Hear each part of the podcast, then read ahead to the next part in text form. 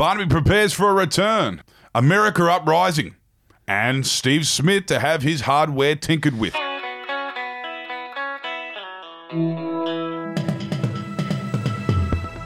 Those are the biggest stories for the 14th of January. Hello and welcome to the Betoota Advocate's Daily News Bulletin.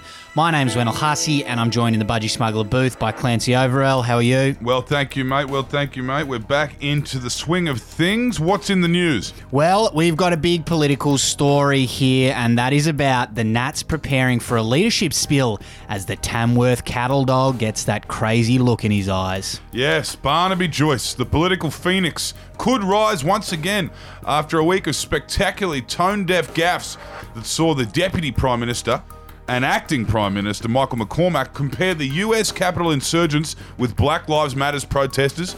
He referred to job seeker recipients as lounge lizards and refused to condemn the spread of misinformation regarding vaccines within his own party. And in doing all these things, McCormack has left his flank wide open for the Tamworth cattle dog to take a bite out of him. All things point to something like that happening if ScoMo isn't on an emergency flight home right now, so we'll keep you updated. This is a developing story. He always does keep the news cycle fresh and exciting when he's in amongst it, Barnaby Joyce, so we'll see what happens over the next few days. Now, overseas, we broke a big story about the American military finally facing the prospect of a war that they might be actually able to win. That's right. With fears of more attempted insurrections occurring in America, the US military is hoping to chalk up their first win since Hiroshima. We spoke exclusively to an American general, Boeing Lockheed, who said they aren't taking it for granted. Given they, uh, they, they, you know, they lost wars against little countries like Cuba in the past, but they are confident they can beat a militia of overweight, self-trained patriots in jungle camouflage.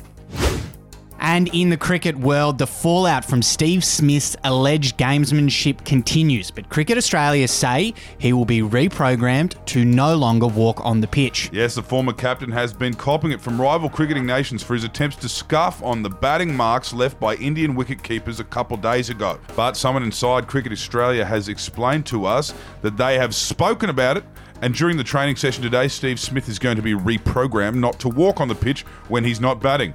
It will only take a few minutes to install the patch, and they feel like we can all get along like nothing's happened. Just in time for the Gabba test to start tomorrow, so let's hope they sort that one out. And the quote of the day today comes from the mother of Jacob Anthony Chansley, who you probably saw wearing a bearskin hat and face paint inside Capitol Hill last week during that insurrection. His mother told reporters yesterday that her son hasn't eaten since being arrested because he gets very sick if he doesn't eat organic food. That's not like the Trump supporters I've grown to love over the years. Organic food, that really, uh, yeah, that's a real curveball. I, I'm starting to feel like these people are just crazy. It's quite unusual, but let's hope they can sort him out with some nice organic green pick or something like that.